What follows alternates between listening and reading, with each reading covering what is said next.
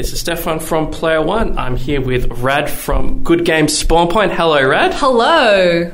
So we're at High Score right now. Uh, so High Score is an event all about music and sound composition in gaming. So it's a two-day conference where there's a bunch of different talks by different people within the games industry that work with music. So we've got composers, we've got producers, and everything in between. Um, and it's basically an overview of what it's like to make music and sound design for games, um, and a lot of information that's really useful as well from a business perspective of how do you negotiate things. Um, how do you give a good brief for a composer and yeah basically a lot of career trajectory things Now, I think that you're well placed to host this event because a lot of people who only watch you on Good Game Spawn Point may not know about your musical endeavors. Can you tell us a bit about that? Yeah, I actually wanted to be a professional musician all the while that I was growing up. From eight years old, um, I learned every instrument that I possibly could,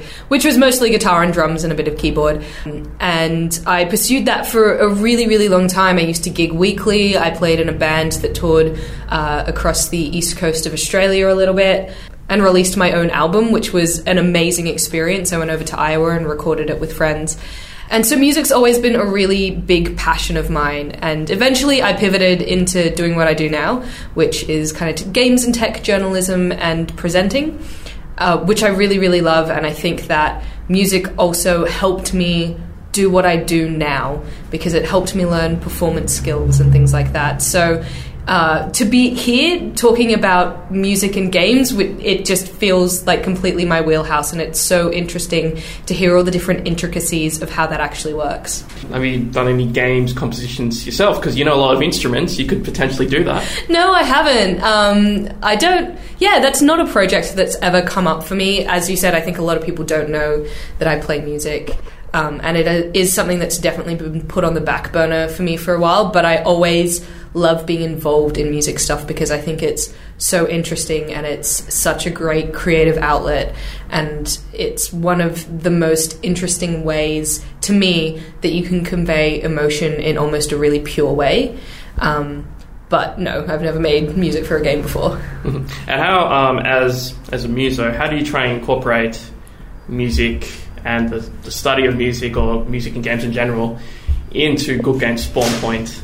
So it's not something that we get to focus on exclusively much in Good Game Spawn Point, but we have done a couple of different um, series in which we look at different areas of game development. So I had the absolute pleasure of coming here to the arcade and talking to some sound designers and composers and breaking down what that process actually is and how you get to an end result. Uh, one of the big takeaways for me was the idea of how you actually make a sound for something that's visually happening. So they showed me a machine that was basically unfolding.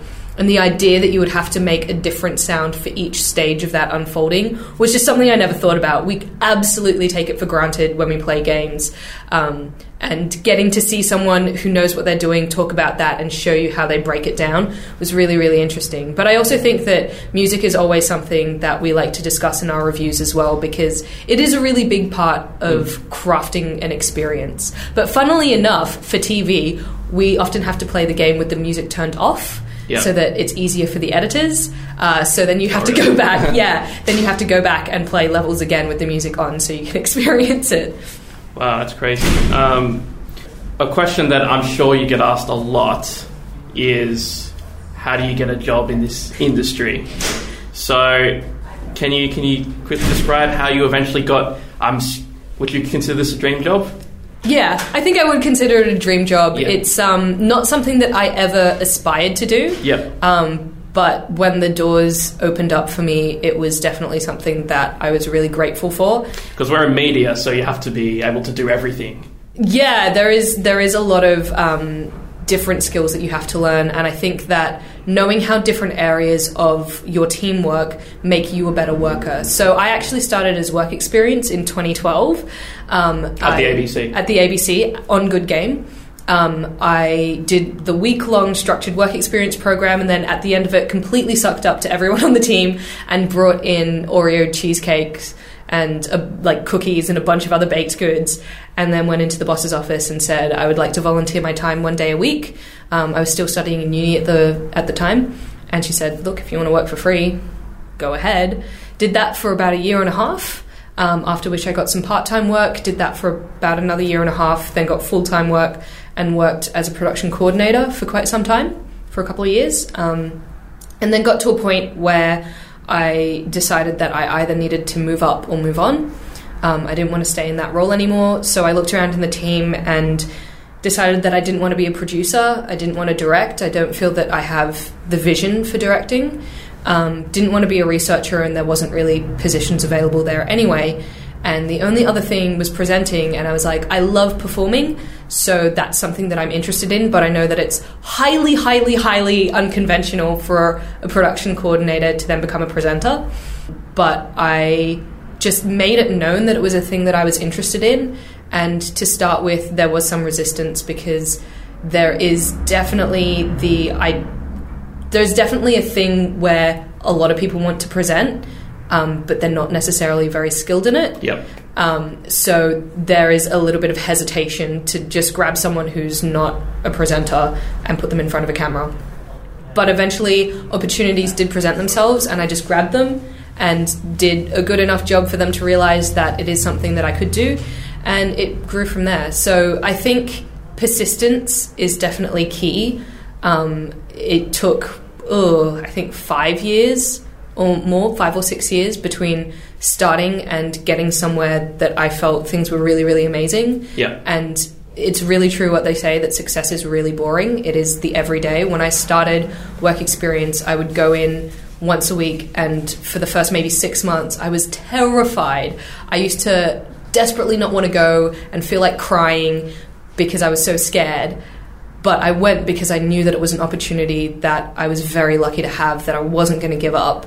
Um, and I just stayed really persistent with that and said yes to everything, every opportunity to learn everything about, you know, the entire company and what I'm doing. So, yeah. Mm. Yeah, you started.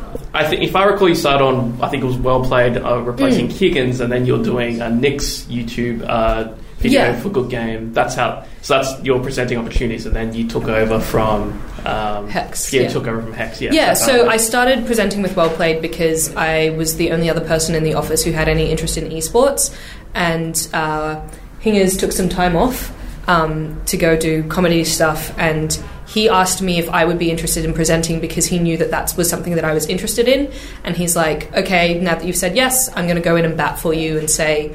Um, you know, I think that you should let Rad fill in for me while I'm gone, which I'm really, really thankful for. If he hadn't done that, I probably wouldn't be doing what I'm doing now.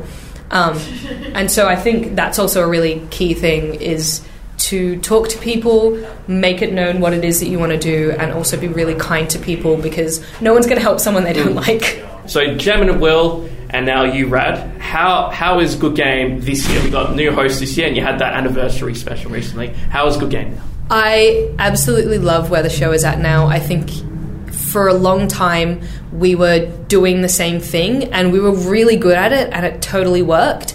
But it's also really exciting to mix it up and do something fresh. And I feel like now the team is in a place where we're feeling really agile and excited. We've got new people in the team, which always brings um, just extra energy and extra ideas because they're not stuck in how things should be and that's really really great and i think that we're feeling a lot more flexible in trying new things and exploring different areas as well Rad from Good Game Spawn Point. Thanks very much for joining Player One today. thank you